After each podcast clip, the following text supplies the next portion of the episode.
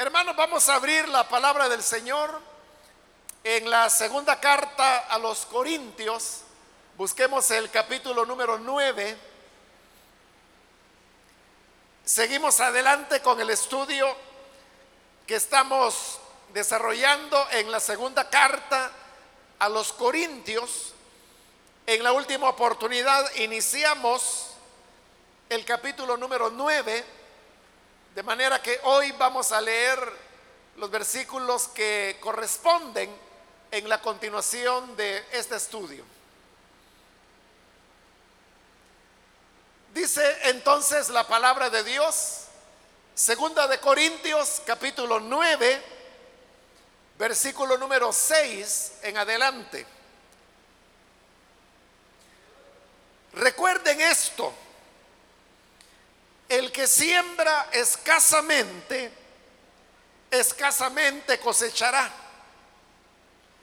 Y el que siembra en abundancia, en abundancia cosechará.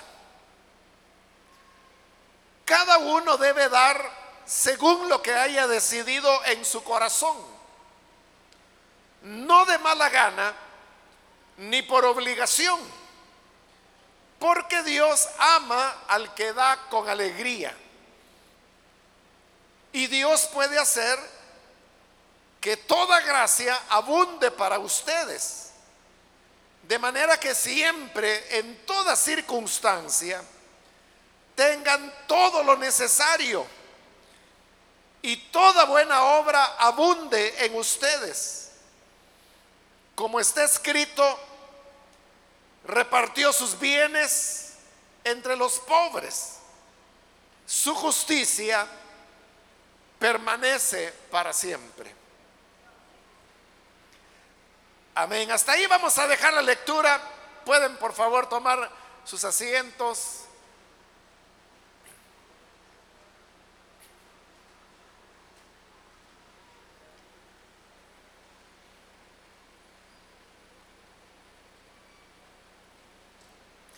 Nos encontramos, hermanos,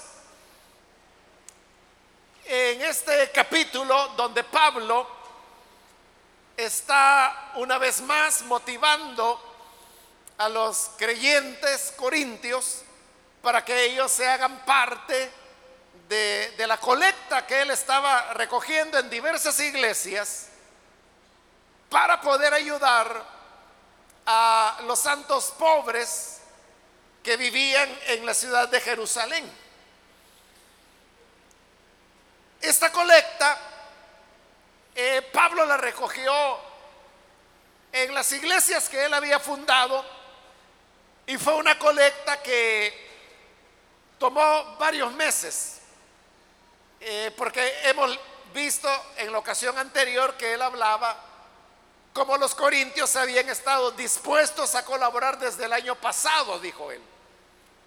Entonces al menos había transcurrido ya un año y todavía él continuaba promoviendo esta colecta.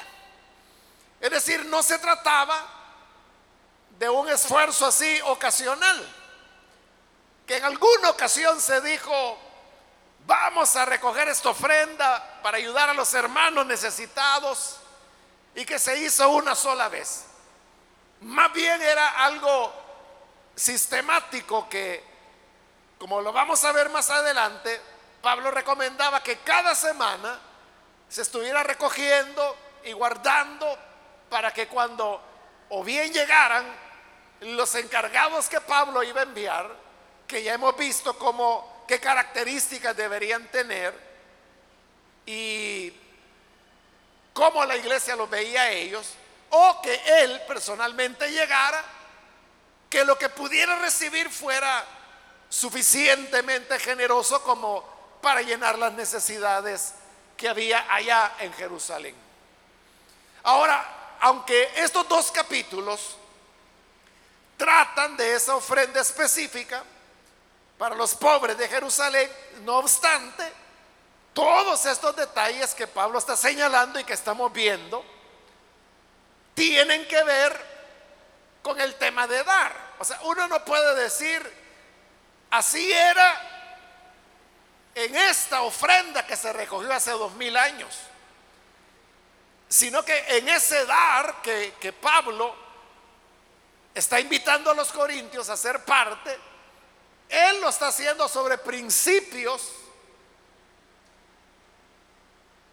bíblicos, teológicos, diríamos, sobre los cuales se debe basar el dar de los creyentes en todas las épocas y para cualquiera sea la necesidad que se haya presentado, porque se trata de eso e, en el fondo. O sea, no es tanto para qué se recoge, sino que más bien el tema es cómo se recoge, cómo debe ser hecho esto. Cuando se trata de el tema de dar, de esto es que Pablo está hablando. Dentro de esta línea de pensamiento, ahora Pablo toma un ejemplo de la agricultura, con lo cual usted sabe que las personas en esta época estaban muy relacionados, porque las ciudades eran pequeñas y bastaba con salir de una ciudad para encontrarse ya con los campos cultivados, con la vida del campesino que sembraba la tierra, que sacaba los productos, que venía a las ciudades para vender eh, vegetales, frutas, leche, carne, porque la crianza de ganado también se daba en el campo y no en las ciudades. Entonces las personas estaban muy relacionadas con el tema de la agricultura. Por eso es que él toma de ahí la idea y nos dice en el versículo 6, recuerden esto, el que siembra escasamente, escasamente cosechará. Y el que siembra en abundancia, en abundancia cosechará. La idea que Pablo está manejando ahí es bastante básica. Y es, hermanos, de que dependiendo qué tanto el agricultor siembra, así será la cosecha que él recibirá. Si hay algún agricultor que por decir algo lo que siembra es un cuarto de libra de semilla de frijol, él va a tener una cosecha, pero será una cosecha escasa porque su siembra fue escasa. En cambio, si hay otro agricultor que lo que siembra son 5 kilos, por ejemplo, de semilla de frijol, entonces él va a tener una cosecha mucho más abundante que la del otro. Porque es proporcional lo que uno siembra a lo que se va a cosechar. La lógica lo dice, ¿no? El que siembra poco, cosechará poco. El que siembra abundantemente, generosamente, generosamente va a cosechar. Podemos verlo también, hermanos, en términos de áreas. Porque una persona puede sembrar frijoles o maíz incluso en una maceta que solo tiene unos centímetros cuadrados. Y si sembró maíz y si la maceta es lo suficientemente honda, pues lo que va a tener es una milpa. ¿Dónde van a salir? No sé, ¿verdad? Seis, siete mazorcas y esa va a ser su, cosecha. Pero si hay otro que lo que hace es sembrar tres manzanas de maíz, obviamente está sembrando un área más amplia, entonces la cosecha que tendrá será más grande. Claro, Pablo no está hablando aquí del tema de la agricultura, sino que lo está tomando como un ejemplo para el tema de dar. Y lo que él quiere decir es que lo que nosotros damos para la obra de Dios no es algo que, que uno pierda. Es igual que el agricultor. El agricultor podría comerse los frijoles que va a sembrar. Él podría hacer una hollada de sopa de frijoles y comérselos y esa va a ser su, su comida, porque ya no va a tener qué. Pero cuando él viene y esos frijoles no hace la sopa, sino que los siembra, los planta, este agricultor sabe que esa semilla no se va a perder. No es que la esté descartando o echando a perder. El agricultor sabe que vendrá una cosecha y que va a poder hacer sopa de frijoles todo el año. De igual manera, lo que nosotros damos para la obra de Dios nunca es perdido, sino que es una siembra que hacemos. Y todo lo que se siembra, usted sabe que se multiplica, porque la generosidad, bueno, Dios en primer lugar, Dios es generoso. Más adelante vamos a ver que habla de eso Pablo. Pero ¿cómo sabemos que Dios es generoso? Porque Él todo nos lo da en abundancia. Usted puede plantar una, una semilla de mango, pero ahí va a crecer un árbol. Y cuando el árbol crece, comienza a dar cosechas y cosechas cada año. Y la naturaleza es tan generosa que usted sabe, hermano y hermana, que hay lugares en nuestro país donde están los mangales, como le dicen, ¿verdad? Áreas grandes plantadas de mango. Y cuando viene la época de la cosecha, ¿qué ocurre? Que los mangos se caen, caen a tierra, se pudren y nadie los levanta porque es, es demasiada abundancia. Esa es la naturaleza. Es muy generosa.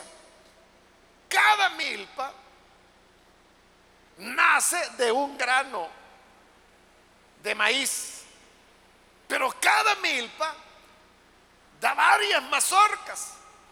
Y cada mazorca, dependiendo la especie de, maíz, porque hay diversas especies, puede dar entre 60 a 100 granos cada mazorca. Es decir, que por un grano de maíz que se sembró, la naturaleza, Dios a través de su creación, le está devolviendo mil, mil doscientos granos. Esa es la generosidad de Dios. Y usted la puede ver en mangos, en maíz, en frijoles, en aguacates, en marañones. O sea, piense en lo que usted quiera y la naturaleza siempre es generosa, siempre da en abundancia. Por eso es que lo que nosotros damos para la obra de Dios no es perdido. Aquella viuda de la cual el Señor Jesús habló, que dice que dio todo su sustento, todo lo que tenía, que eran solamente dos blancas la blanca equivalía a un octavo de centavo. Es decir, que lo que dio en total la viuda fue un cuarto de centavo. Pero Jesús dijo, ella dio más que todos, aunque no llegaba ni a un centavo lo que había dado. Pero Jesús explicó, porque ella dio todo lo que tenía, todo su sustento, todo lo que ella tenía para comer, todo lo dio. Entonces uno podría decir, Pobre señora. Se quedó sin almuerzo, sin cena, sin el desayuno del otro día porque todo lo dio. Pero lo que se da para la obra de Dios, uno lo siembra en las manos de un Dios que es generoso. Y como Él es generoso, nos va a devolver con generosidad. Eso es lo que Él quiere hacer. Por eso dice, no lo olviden, el que siembra escasamente, escasamente cosechará. Aún el que siembra egoístamente, el que siembra por compromiso, el que siembra porque dice es que me va a dar pena que los hermanos vean que yo no doy nada. Entonces buscan la monedita más pequeña que pueda Pero aún ese que siembra escasamente, cosecha. Aún él cosecha. Escasamente, pero cosecha. Claro, quien siembra generosamente, generosamente el Señor le da la cosecha. Entonces todo depende de cuál es nuestra actitud en el tema del dar. Pero ahora fíjese en este otro detalle. La cosecha nunca es inmediata. Hay plantas que dan su fruto relativamente rápido, como el frijol, como el maíz, que toma unas semanas, nada más para dar el fruto, pero lo da. Eso hablando de plantas que dan el fruto rápido, pero a veces si usted siembra una semilla de aguacate, por ejemplo, tendrá que esperar. Igual, ¿verdad? Hay muchas especies de aguacates pero algunas veces hay que esperar tres, cuatro años a que el arbolito crezca, comience a dar aguacates. Entonces, hay diferentes tiempos de espera. ¿De qué significa esto? Hermanos, que la cosecha vendrá, pero lo que no sabemos es cuándo. Todo lo que damos para la obra de Dios, o lo que damos para las personas necesitadas, traerá recompensa. O sea, todo lo que se siembra se cosecha. Si se sembró escasamente, escasamente se cosechará. Y si se siembra generosamente, generosamente se cosechará. ¿Cuándo? Eso es lo que no sabemos. Pero hay algo, hermanos, en lo que sí podemos tener total confianza. Y es que cuando más necesitemos, Ahí es cuando el Señor nos dará la cosecha de lo que previamente sembramos. De con esto quiero decirle de que si usted da algo hoy, por ejemplo, no significa que al llegar a su casa va a encontrar un regalo. Pudiera ser, pero lo más probable es que no, que no va a ser así. Y pudiera ser que Dios no le hace cosechar la otra semana, ni el otro mes, quizá ni el otro año, quizás tendrá que transcurrir mucho tiempo. Y cuando ya usted quizás ni recordaba aquello que había dado para la obra de Dios, cuando ya no tenía, hermanos, pero ni, ni memoria, como le digo. Ahí es cuando de repente en la necesidad, cuando usted cree que va a enfrentar una situación difícil, ahí está el Dios fiel haciéndole cosechar lo que usted sembró. Si lo hizo con generosidad, generosamente cosechará. Si lo hizo con limitación, limitadamente cosechará.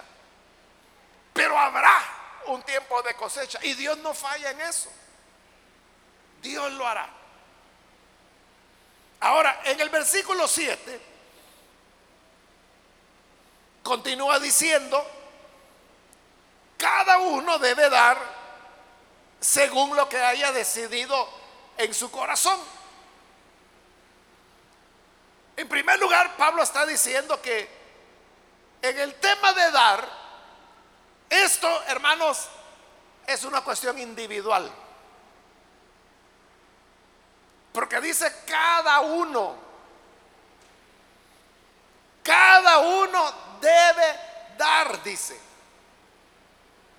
Entonces, el dar es una decisión, hermanos, que cada uno de nosotros tomamos individualmente. Si usted viene con su familia a la iglesia,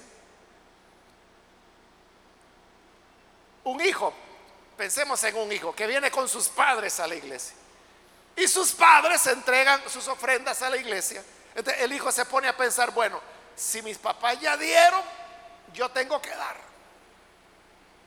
O para ponerle otro ejemplo, que en realidad es más común, porque con cierta frecuencia hay hermanas que me lo preguntan. y me dice, hermano, fíjese que mi esposo es el que trabaja en casa. Y él diezma de, de lo que gana, él entrega los diezmos. Y me da a mí la parte para el gasto de la casa. Entonces las hermanas me preguntan, y yo me dice, tengo que diezmar de lo que mi esposo me da. Cuando ese dinero, por decirlo así, ya está diezmado, ¿verdad? Porque él entregó su diezmo. esa pregunta, usted es quien tiene que responderla. Porque dice Pablo que es cada uno. Puede ser que haya una hermana que diga, bueno, como ya mi esposo ya diezmó y lo que me está dando es de lo diezmado, pues yo no tengo por qué hacerlo. Es la decisión de ella. Puede haber que hay otra hermana que diga, sí, ya mi esposo diezmó de esto, pero a mí me lo está dando. Entonces de lo que yo recibo, yo entrego mi diezmo a Dios. Pero esa es la decisión de esa persona. Lo que Pablo está diciendo es cada uno debe dar según lo que haya decidido en su corazón. Es decir, que se trata, hermanos, de una decisión particular que cada uno de nosotros tomamos. Nadie puede decidir por otra persona. Es algo que usted va a decidir. Como ustedes lo sabrán, hermanos, porque lo he comentado muchas veces, yo recibí al Señor Jesús por su misericordia como mi Salvador cuando yo era un adolescente, tenía 17 años de edad. En esa época, en ese momento yo no trabajaba, yo no tenía ingresos, estaba estudiando, entonces mis padres eran los que se encargaban. Ellos me daban, hermanos, en esa época el autobús costaba 10 centavos de Colón. Entonces lo que me daban eran 25 centavos cada día. 10 centavos para ir a estudiar, 10 centavos del pasaje de regreso y los 5 que sobraban era para que yo comprara algo. Y si usted me pregunta, bueno, ¿y con 5 centavos de colón se podía comprar algo? Sí. Podía comprar una menta gallito, por ejemplo. O los más baratos eran los, los caramelos de miel, que eran a dos por un centavo, es decir, que por cinco le daban diez. O una cajita chic. Bueno, lo que yo quiero decirles es que esos cinco centavos yo nunca los gasté, o sea, yo nunca fui a la tienda a, comprar. Eso yo, yo lo iba guardando, lo iba ahorrando, y de eso, hermanos, yo diezmaba. Claro, mi diezmo era ridículo, ¿verdad? Porque era de esos centavitos, o sea, en una semana eran 25 centavos de colón. En un mes era un colón que yo recibía, ¿verdad? De ese dinero que mis padres me daban. Pero como la escritura dice que cada uno debe dar según lo decidió en su corazón. Entonces lo que yo había decidido era darle al Señor mis diezmos y mis ofrendas y lo daba de eso. Como le digo, esa fue una decisión que yo tomé desde el momento de mi conversión. O sea, al siguiente domingo de mi conversión yo ya estaba diezmando y ofrendando. La siguiente semana. Y desde entonces no he parado de hacerlo. Toda la vida lo hago. Cuando la iglesia me da la ayuda que me corresponde, aquí nos dan la ayuda cada 15 días.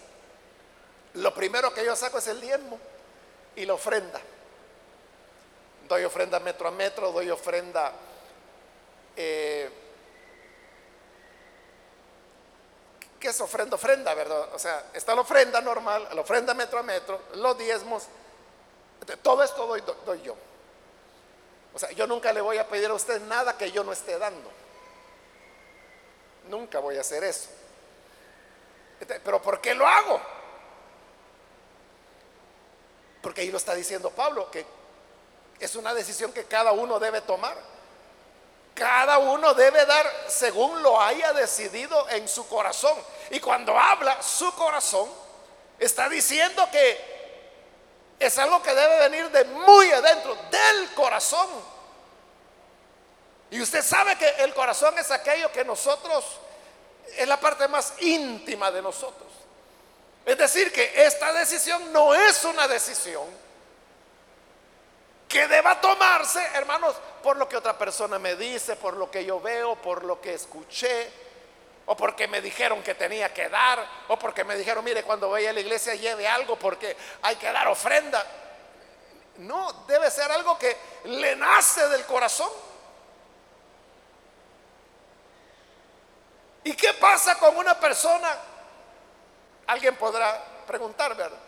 Alguien que, que no le das, nace y no da nada. Es problema de él o de ella. La obra de Dios no se va a detener por eso.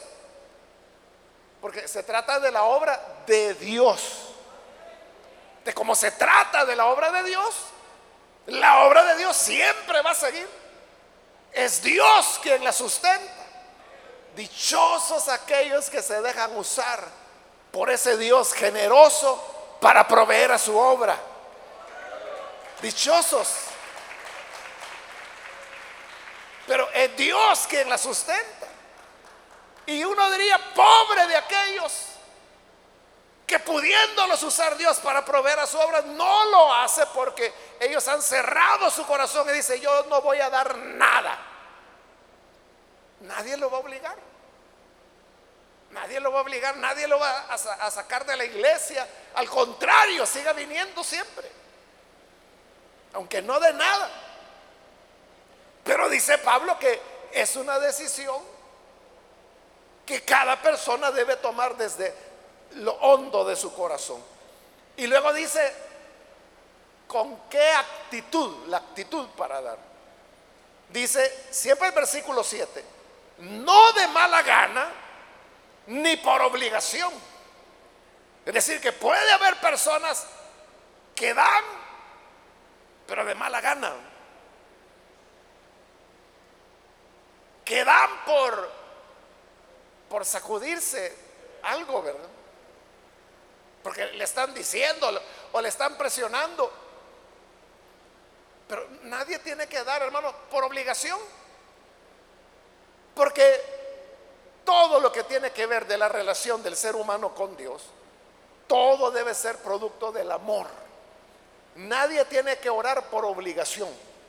Nadie tiene que leer la Biblia por obligación. Nadie tiene que venir a la iglesia por obligación. Nadie tiene que ser líder por obligación. Nadie tiene que ser anfitrión por obligación. Nadie debe hacer nada por obligación. Todo lo que hacemos para el Señor debe ser por amor. Si vamos a orar, es por amor a Él. Si vamos a leer la palabra, es por amor a Él. Si vamos a congregarnos, es por amor a Él. Si vamos a ser líderes, es por amor a Él. Si alguien decide abrir su casa para ser anfitrión y que ahí se haga una célula, debe ser por amor a Él. Y si alguien va a ofrendar, no debe ser ni por obligación, ni por necesidad, sino por amor al Señor, como una expresión de amor. Ya lo vimos, hermanos, que anteriormente Pablo se refirió al dar, como lo llamó, la muestra de vuestro amor. El dar, su raíz debe estar en el amor que tenemos por la obra del Señor. Entonces dice, no de mala gana, ni por obligación. Porque, dice Pablo, Dios ama al que da con alegría. Claro, Dios nos va a amar. Porque el que da con alegría es el que está dando con amor. A nosotros, los seres humanos, no nos gusta, hermanos, que nos den nada por obligación. Si usted es madre y tiene sus hijos, tiene sus hijas, y supóngase que estos hijos se portan mal. Nunca la visitan, nunca le preguntan cómo está. Se enteraron que usted se enfermó y, y ni siquiera le dijeron, mira, necesitas algo. Nada, ¿verdad? Es decir, hijos desamorados que la han dejado abandonada. Pero el día de la madre, ahí aparecen con un regalo. Y ni siquiera se lo traen ellos, se lo envían con alguien. Usted sabe que lo están haciendo por compromiso. Usted sabe porque, o sea, nunca han mostrado interés ni nada. Entonces, cuando usted sabe que le están dando las cosas por obligación o por compromiso, ¿usted cómo se siente? ¿Se siente agradada por eso? Hace muchos años, hermanos, aquí en la iglesia, hubo un joven que era bastante novio. Entonces se le habían dado con un montón de, jovencitas. Había sido novio de un montón de ellas. Y bueno, eso duró años. Después, hermanos, tiempo después resultó que se casaba. Y cuando a mí me llegó la noticia, o sea, yo, yo ni siquiera estaba aquí, yo estaba en Santa Ana todavía, pero me llegó la noticia y me dijeron, mira, se va a casar fulano. ¿Y, eso? ¿Cómo fue eso de que se va a casar? Y un hermano que era amigo de él y amigo mío, era un amigo en común, lo que pasa me dice es que este loco me dice, se puso a enamorar a la hija de un militar, me dice. Y le estoy hablando de la época de la guerra, ¿verdad? Y cuando él ya quiso deshacerse de ella, como hacía con todas, llegó el papá con la escuadra, ¿verdad? Ajá, con que vos vas a dejar a mi hija, ¿no? Entonces me dice, se casó pero con la pistola detrás, me dijo. Entonces yo pregunto a las hermanas que están acá, ¿a usted le hubiera gustado que su matrimonio fuera así? Que, que el muchacho con el cual se está casando, usted sabe que está ahí porque el papá lo ha amenazado. O sea, no es que la ame, no es eso, sino que le han puesto la pistola. ¿A usted le gustaría así? Por eso es que ahí dice, Dios ama al que da con alegría, al que lo hace con obligación, al que lo hace con regañadientes, aquel que lo hace por necesidad. Dios no le agrada eso. ¿Y qué pasó con este matrimonio? Bueno, usted ya se lo puede imaginar. El muchacho este siguió, hermano, como siempre. O sea, ya estaba casado con la hija del militar. Pero él seguía teniendo novia por aquí, novia por ahí. La pobre joven esa le tocó duro. No podía ser de otra manera porque no, ahí no había amor. Era por obligación. Entonces, ni a nosotros los hombres nos gusta las cosas que las hacen a la fuerza, que la gente las hace por obligación, no. Uno dice, no, mejor, aunque no venga nadie, pero el que venga, que venga de buena voluntad, que lo haga porque de verdad quiere aprender y no porque lo han traído amarrado. De igual manera, Pablo dice cada uno de, no de mala gana, ni por obligación, porque Dios ama al dador alegre. Y como yo lo he dicho muchas veces, solo el hecho, hermanos, de que ahí la palabra diga, de que por dar, por amor, el Señor me va a amar a mí, es suficiente recompensa, aunque ya no nos devolviera nada. Suficiente con saber que Dios me ama porque estoy dando con alegría. Entonces el amor del Señor puede estar sobre ti. Cuando nosotros mostramos, como Pablo la llama, la muestra de nuestro amor, que lo hacemos con nuestras ofrendas, por humildes, por modestas que puedan ser, pero como también ya lo vimos, Pablo dijo, cada uno de según sus posibilidades. Dios sabe que si tú ganas 300, Él no va a estar esperando que des mil. Dios lo sabe. Podrás dar 30 quizá, con esfuerzo, pero Dios sabe, pero lo que Él ve es que tú estás dando con alegría, igual que los macedonios, que Pablo los pone como ejemplo en el capítulo 8 y en este capítulo 9 también. Cuando dice que de su extrema pobreza dieron más allá de sus fuerzas. Ellos dieron incluso lo que no podían dar. ¿Cómo hicieron? A saber. Pero cuando hay amor, hermanos, los milagros ocurren. Y por eso es que Dios ama al que da con alegría. Versículo 8. Dice, y Dios puede hacer que toda gracia abunde para ustedes. Porque, hermanos, todo lo que nosotros recibimos, lo recibimos por gracia. Gracia, usted sabe que es un regalo que Dios da. Es algo que nosotros no hemos hecho mérito para merecerlo, pero Dios nos lo da, porque es por gracia. De todo, todo lo que nosotros tenemos es por gracia. Usted dirá, ah, no, pero mire, yo la casita que tengo es porque yo me fajo trabajando. Y ahí estoy cada mes dando la cuota. Por eso es que tengo techo.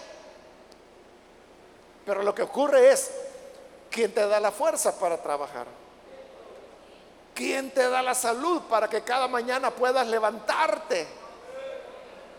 ¿Quién es el que te da el aire para respirar? Este, resulta que el esfuerzo que nosotros humanamente ponemos es nada comparado con la gracia del Señor, que nos da la vida. Por ahí podemos comenzar. ¿Cuánto vale la vida? ¿En cuánto valora usted su vida? El libro de los Salmos dice que el valor de la vida del hombre es tan alto, dice, que jamás se alcanzará. Pero esa vida que es carísima, Dios nos la regaló. Y no solo nos regaló la vida, nos regaló lo que necesitamos para esa vida. Una madre, aire, agua, luz solar, alimentación, ropa, abrigo, techo, zapatos. Todo viene por la gracia del Señor. Usted puede decir, no, pero mire, no fue Dios, fue mi papá, fue mi mamá quien se rompió la espalda para que pudiéramos comer. Pero ¿quién te dio esa madre? Y pregúntale a esa tu madre cómo, de dónde sacó las fuerzas, cómo hizo y sin duda te dirá, solo con la ayuda de Dios.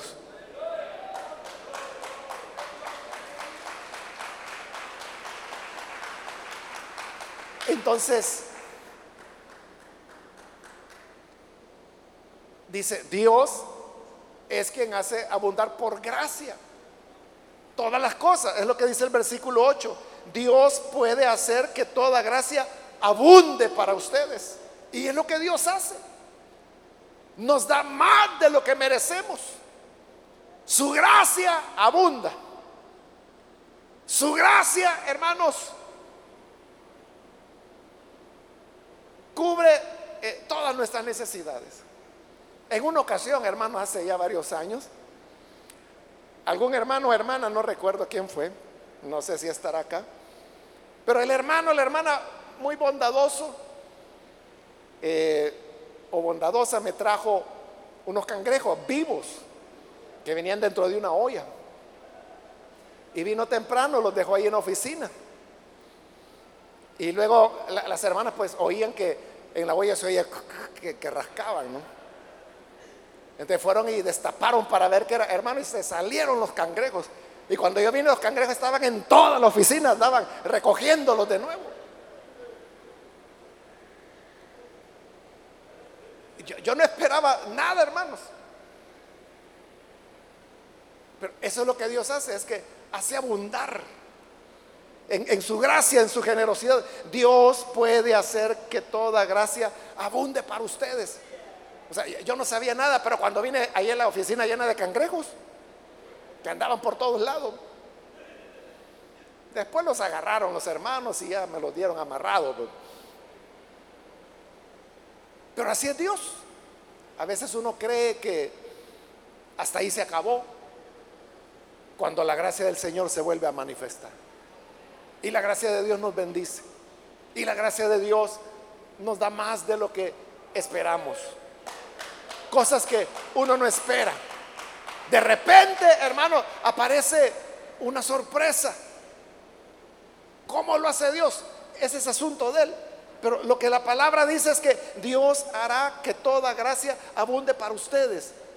Hermanos, es cierto, hay periodos de necesidad, o sea, todos hemos pasado, yo he pasado periodos, hermanos, donde tuve que ir contando las comidas. O sea, todos hemos tenido momentos así en nuestra vida. Pero luego viene la gracia del Señor. Pablo en su carta a los filipenses dice, he aprendido a tener escasez y a tener abundancia. Porque así es. A veces estamos en escasez. A tener hambre, dice Pablo. A tener necesidad. Y a estar saciado, a estar lleno.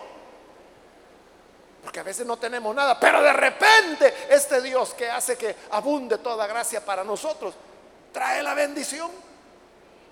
Y quizás cuando usted decía, bueno, como quisiera un par de naranjas, pero hoy están caras. Y de repente alguien viene y le regala un, un costal de naranjas. Y usted no lo esperaba.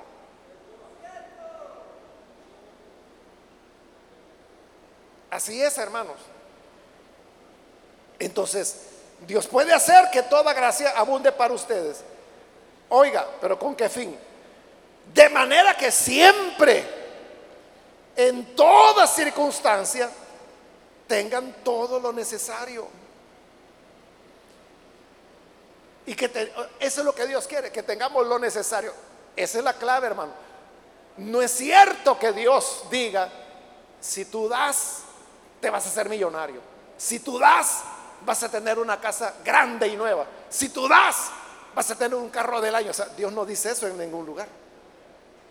Lo que Dios dice es que Él puede hacer que toda gracia abunde para ustedes de manera que en toda circunstancia tengan que millones, diamantes, petróleo. No, dice tengan lo necesario. Eso es lo que Dios nos ofrece. Que lo necesario lo tendremos. Como dice la escritura, no he visto a un justo desamparado, ni a sus hijos, ni a sus hijas que tengan que andar mendigando pan. Porque todo lo necesario el Señor nos lo va a dar en su generosidad.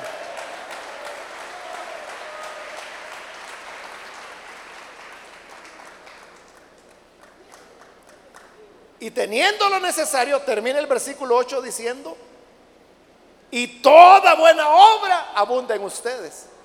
Es decir, cuando Dios nos da lo necesario, no solo es para nosotros, sino que con eso que Él nos da, dice que abundemos en buenas obras.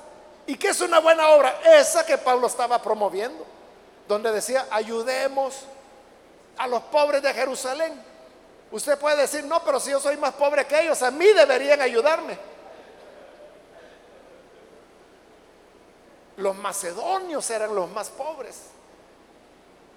Y dice Pablo, me rogaron que querían participar de este dar. Imagínense, los que vivían en extrema pobreza estaban dando para los que estaban en pobreza. Es decir, los más pobres dando a los otros pobres, pero que eran un, menos, un poquito menos pobres. Esa es, hermanos, toda buena obra que dice que debe abundar en ustedes. Entonces Dios nos da para que demos. Es que así es la vida. El pastor Cho, hermanos, en uno de, de sus libros, pone el ejemplo de, del mar muerto. Que por qué el mar muerto está muerto. O sea, y se llama muerto porque eh, ahí no hay vida. Los peces mueren porque tiene demasiada salinidad. En el mar muerto todos flotaríamos. O sea, cualquier persona que se acueste en el agua del mar muerto flota, no se hunde, no se ahoga, porque tiene tanta densidad el agua que el cuerpo no se puede hundir. Incluso dicen, o sea, yo nunca he ido, ¿verdad? Pero los hermanos que han ido allá a Israel dicen que hay rótulos en el mar muerto donde dice que no hay que arrojarse, no hay que ser clavados, porque se puede fracturar, porque es demasiada salinidad. ¿Y por qué el mar muerto está muerto? Porque no tiene desagüe. O sea, el río Jordán, que viene desde Galilea, atraviesa todo Israel, de norte a sur, y el mar muerto está en el sur. Ahí desemboca el río Jordán. Pero el mar muerto no tiene salida. En otras palabras, solo recibe, pero no da. De como no tiene salida, ahí se van acumulando eh, las sales. Si usted ha visto fotos del mar muerto, habrá visto que adentro del agua hay así como, como esculturas, se ven, de sal que se han ido acumulando con el viento, con el agua, porque es demasiada salinidad la que tiene. También me han dicho los hermanos que van por allá, que también los rótulos recomiendan que al estar, si usted se sumerge en el agua, le recomiendan no abrir los ojos, porque si los abre, hermano, se puede quemar la, la retina, porque tiene demasiada salinidad del agua. Entonces el pastor Cho dice, el mar muerto está muerto porque solo recibe pero no da.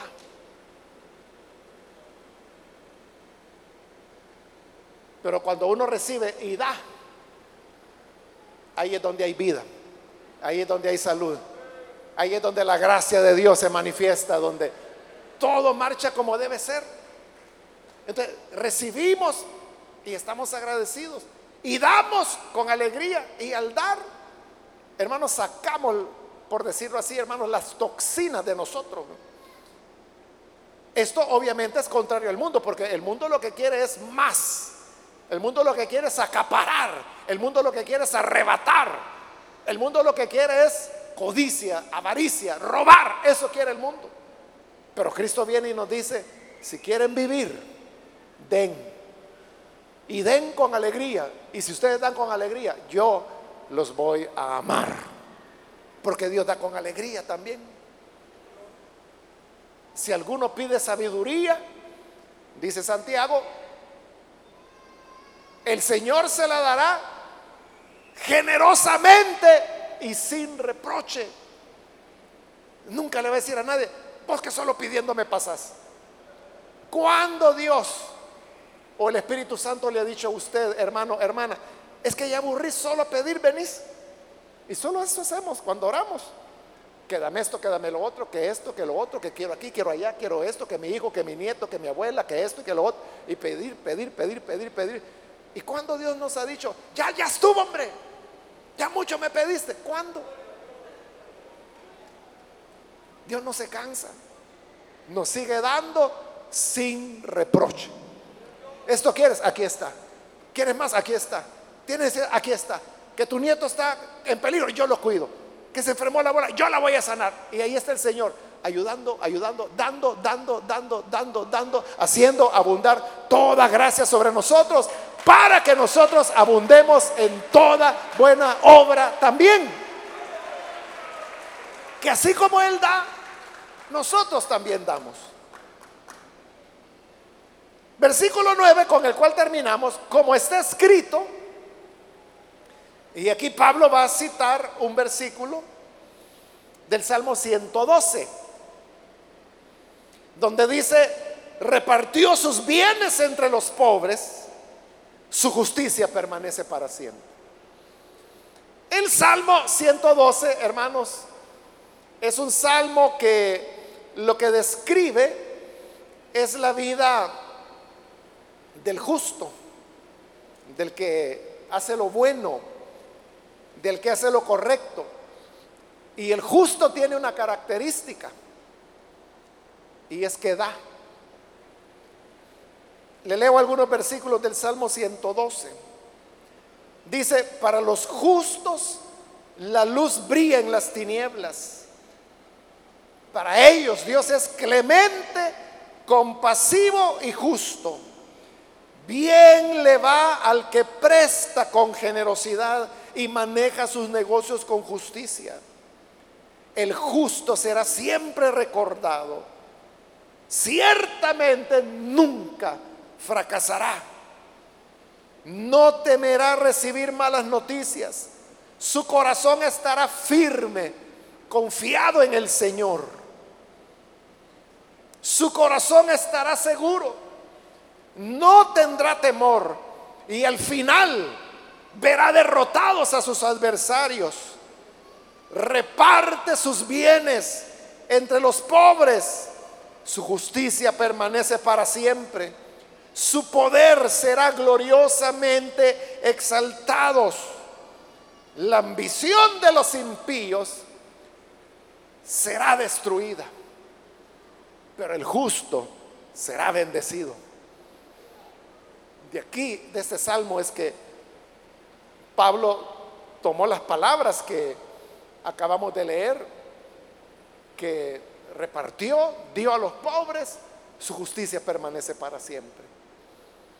Entonces, el que es justo delante de Dios, el que es bueno, se caracteriza porque da y porque ayuda a los demás. Que Dios nos ayude, hermanos, a ser justos y hacer así la voluntad de nuestro Señor. Vamos a orar, vamos a cerrar nuestros ojos. Antes de hacer la oración, quiero invitar a aquellas personas que todavía no han recibido al Señor Jesús como Salvador, pero si usted ha escuchado la palabra, yo quiero invitarle para que usted no vaya a dejar pasar esta oportunidad y pueda venir para recibir al Señor Jesús como su Salvador. Si hay con nosotros algún amigo, alguna amiga, que por primera vez necesita entregarse al Señor. Este Dios al cual usted se va a entregar es ese Dios generoso. Es ese Dios que hace abundar toda gracia. Es por gracia, hermanos, que recibimos. No lo merecemos. Pero Él es el que hace que abunde el arroz. Él es el que hace, hermanos, que el pan crezca. La generosidad de Dios está en todo.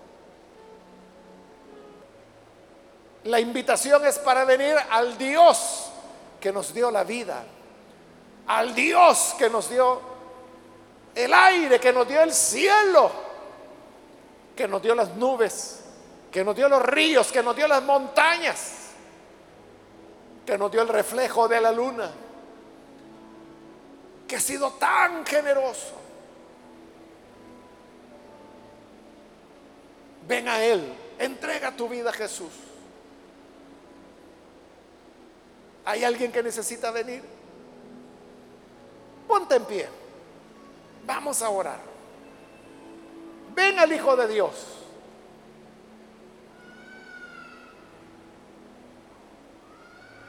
También quiero invitar si hay algún hermano o hermana que se alejó del Señor Jesús nunca te recriminó nada. Nunca dijo, ya mucho pides. Somos nosotros los que nos alejamos. Pero hoy podemos volver. ¿Necesitas reconciliarte?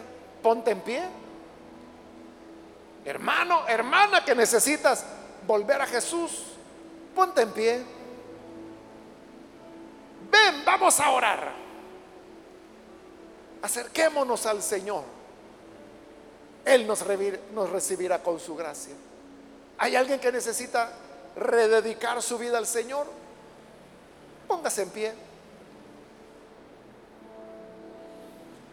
Muy bien, aquí hay un joven que lo hace, que Dios lo bendiga. Alguien más que necesita hacerlo. Hoy es tu momento, puedes ponerte en pie. ¿Alguien más, otra persona que necesita venir al Señor? Es el momento para venir a Jesús. Hago ya la última llamada y vamos a orar. Pero si hay alguien más que por primera vez necesita venir a Jesús o necesita reconciliarse, póngase en pie. Y esta es ya la última llamada que hice, vamos a orar.